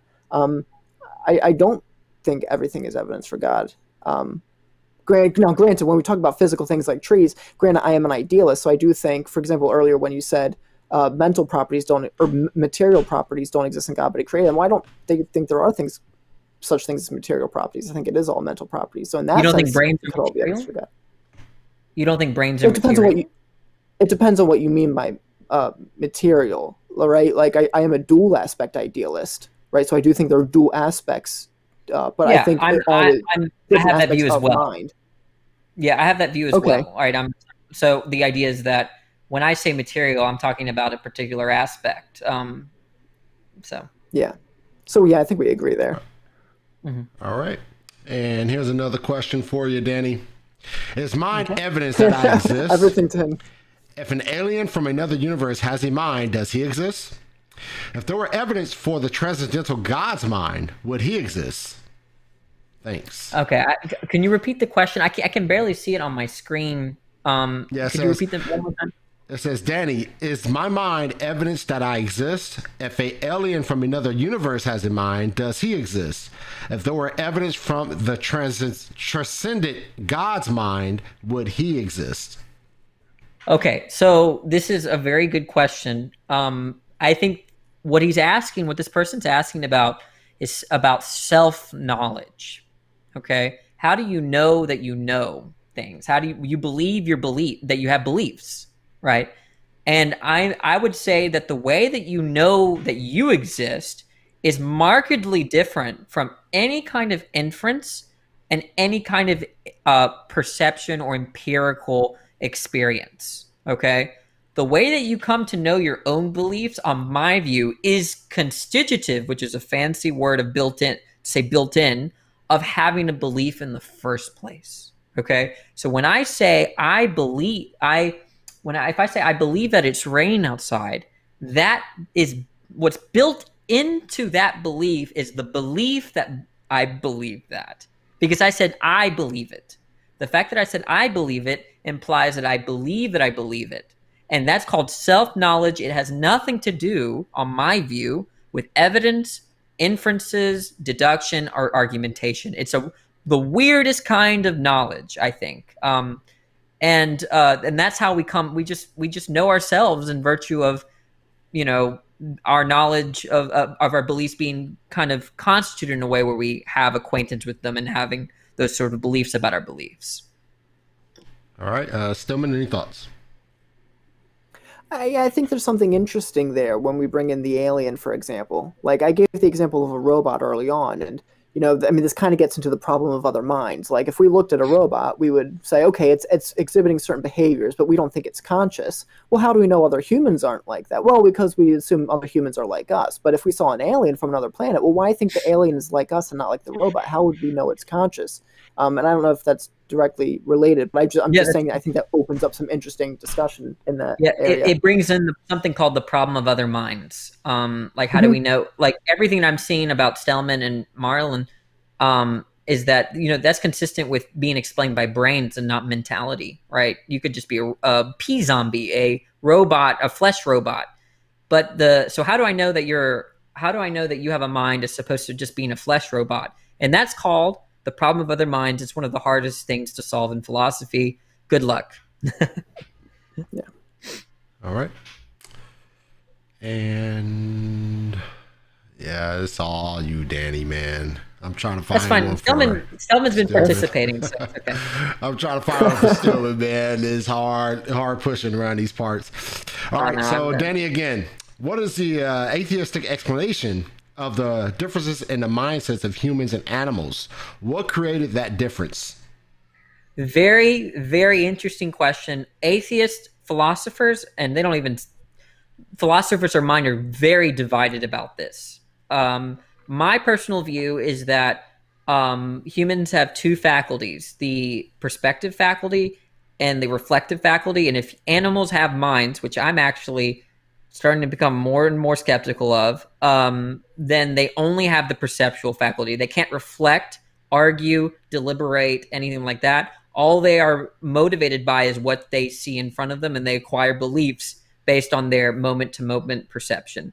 But I and I can be convinced otherwise. This is I don't think there's any good um uh, I don't think there's an easy view to all all of the views about the distinction between animals and and and humans, um, all of them are either problematic or unintuitive. It's just it's just a very difficult issue, however, very interesting. All right, uh, Stillman, any thoughts? Um, yeah, I, I, don't know that I would have any um, thoughts that would be particularly con- contributive to the discussion. Although, I mean, I obviously I think we're relevantly different from animals. I think we're creating the image of God. Animals are, but I do think we're both consciousness. And in fact, I heard Michael Jones uh, the other day make an argument for why plants could even be conscious. I think it's interesting stuff, but I, I wouldn't have any sophisticated thoughts on it. All right. And here's another question. Do you? Oh man, I'm thinking this is a question. This is about my system I'm using. oh man, no, but I'll answer it. That's true. Do you use OBS over your streams? I think I'm thinking about stepping up from just using StreamYard, trying to decide what to start learning. Just because I made a mistake in my picking my questions, I'll answer your question. Logical. Uh, no, I use what you call vMix, and vMix is a pretty good system. You can check it out online. I'm pretty satisfied with it, man. So Check it out, man. StreamYard is dope, uh, uh, well, yeah, StreamYard solid. That's solid. I used to use StreamYard, but I stepped away from it. All right, and here's another question for Danny. If you believe God must be rejected as unfalsifiable, would you also accept that principle itself must be falsifiable, otherwise rejected, thus undercutting your own point? Yeah, this is a very good objection against the logical positivist, the verificationist. Very good objection. Good thing is I'm not one. What all I mean is that I have a strict no, meaning of falsification is applied to um, empirical um, or a posteriori um, uh, conclusions, right? So falsification only applies to those sorts of conclusions. Um, they don't apply to um, conclusions that have been made by philosophical means or argumentation, deduction, mathematical, or whatever, logical. Um, so um, it's true that if I held to a falsification principle and um, just in general for all kinds of conclusions, I think it would be self refute. It would be there would be self refutation. But I only apply falsification to uh, things that um, exist concretely uh, empirical data, a posteriori truths. Okay, uh, Stillman, any thoughts? No, I agree. All right, all right, and uh, here's another question for you, Danny. Astronomers ask, well, "Somebody's got to challenge life? me." Yeah, I was hoping so. I know I got a couple atheists in the live chat. I thought they would throw some questions at you, man, but I guess not. Danny, astronomers will ask, uh, will we know life when we see it?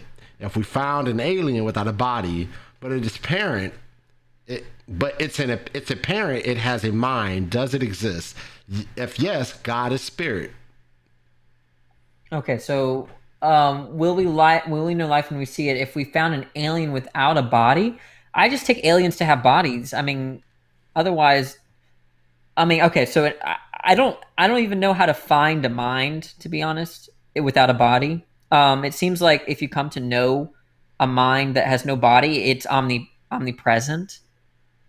Um, it's everywhere. So it'd be like finding God. Um, uh, aliens have bodies though, so that's that's where I'm kind of thrown off. Um, maybe maybe I misunderstood the question. Um, what, Stillman, how did you interpret the question? No, I, th- I, think you're right. I mean, I think they're assuming, and I would take up for you here. I think they're assuming that potentially there could be something like the ghost of an alien floating around, and we could somehow see it and interact and be like, "Oh, mm-hmm. look, a ghost! It must be a mind without a body." And I yeah, would take I, up for yeah. you and say, "No, I, I don't think minds for example i referenced near death experiences. I think minds can have experiences apart from the brain but we wouldn't know about that unless those minds came back into their bodies and then reported to us what they saw because as just disembodied minds they couldn't interact with the world. Yeah i'm sorry if i misunderstood uh, misunderstood the question. It seems like this is like a, a, a common thing i'm doing is not understanding the question It's all good. It's all good, guys. That's actually the final question of the Q and A right there, man. So you guys did great, man. Great job. I I know, Danny, you have a whole bunch of discussions with people on Discord, and you know you're you're you're not a stranger to this type of platform where you're having to have a discussion. Stillman, I know you have your your channel. You don't have a whole bunch of discussions with with different individuals that's opposed to you, but you did great, man. Both of you guys did a great job, man. I appreciate you both. And as always, I send out gifts gifts, man. I send out gifts. That's just me. I like to send gifts out to people who come on the show and uh, take or take time away from what they could be doing other than this. So uh, it's just a token of appreciation from me to you, man. So I'll be reaching out to both of you uh, once this show expires, man. And um, I thank you guys, man. Any final words uh, before we let before I shut this thing down? No, Thanks for having me. Thank you very I much, Ron, for the invitation. Oh, yeah, and thank you, Danny, for talking to me, man. Thanks, Stillman. It was fun. All right, guys, I'll be signing off, man. You guys take care and God bless you, all right? God bless. All right, folks. An excellent discussion, man. This is heavy, heavy stuff right here, man. I, I could be honest with you guys, man. I'm following, I'm listening intently, man. Some of the stuff was like, whoop, right over the head, man. My, my big ball crystal head. So it, it, it went on, it went over my head a little bit, man. But this is, you know, and I think it's important for Christians to really, including myself, this is not me pointing at you and saying you need to do it. I need to do it definitely, man. I think it's important for Christians to be well rounded. You know, um, I think a lot of times Christians tend to shy away at times, anyway, from the philosophical uh, aspects of of Christianity. Christianity has a very heavy philosophical foundation, man, and I think it's it's it's um, I think it behooves us as Christians to be able to dive into that, not service level, but really dive into it because you have atheists like Danny, who is very philosophically astute. So he understands what he's saying and he understands what you're going to say and i think it's very important for christians to be able to respond to that not only in a in somewhat a, a philosophical uh, phraseology or a philosophical way. Um, we obviously we obviously don't want to get so heavy philosophical where we get away from the scriptures, from the, the foundational text of the Bible, right? That is our core where we keep everything at in the gospel. But we do want to be able to have the ability to hit that switch, so to speak. You know, when it's time to get philosophical, man, we can do it. You know, we have that that repertoire, that that Batman belt with all the different weapons in it, right? So we want to be able to defend the gospel and defend the truth of Christ in any avenue that comes around, right? We want to be well rounded. So I thank Danny and I thank Stillman for coming on, man. And I appreciate these guys for taking time out the busy schedules. And, you know, um, just make sure that before you get off this channel that you subscribe to the gospel truth it's so important that you do because the gospel truth uh, is I have a whole bunch of shows. We're in the process of uh, doing a new um, a new promotional. That's why I haven't been putting up the new debates. But I have about 10 to 15 debates that I've already had scheduled. They're not posted on the YouTube page, but they will soon. They will be soon. Um, so if you don't want to miss out on any of those debates, man, just make sure that you subscribe. Please do that before you leave the gospel, leave this channel. Please subscribe. Do not hesitate and get those likes up. So hit the like button before you bounce as well. But I thank you once again as my audience, those who follow me. I love you and I thank you so much for spending time with us this evening. And I'm going to get out of here. I love you so much. May God bless you and may God keep you. Gone.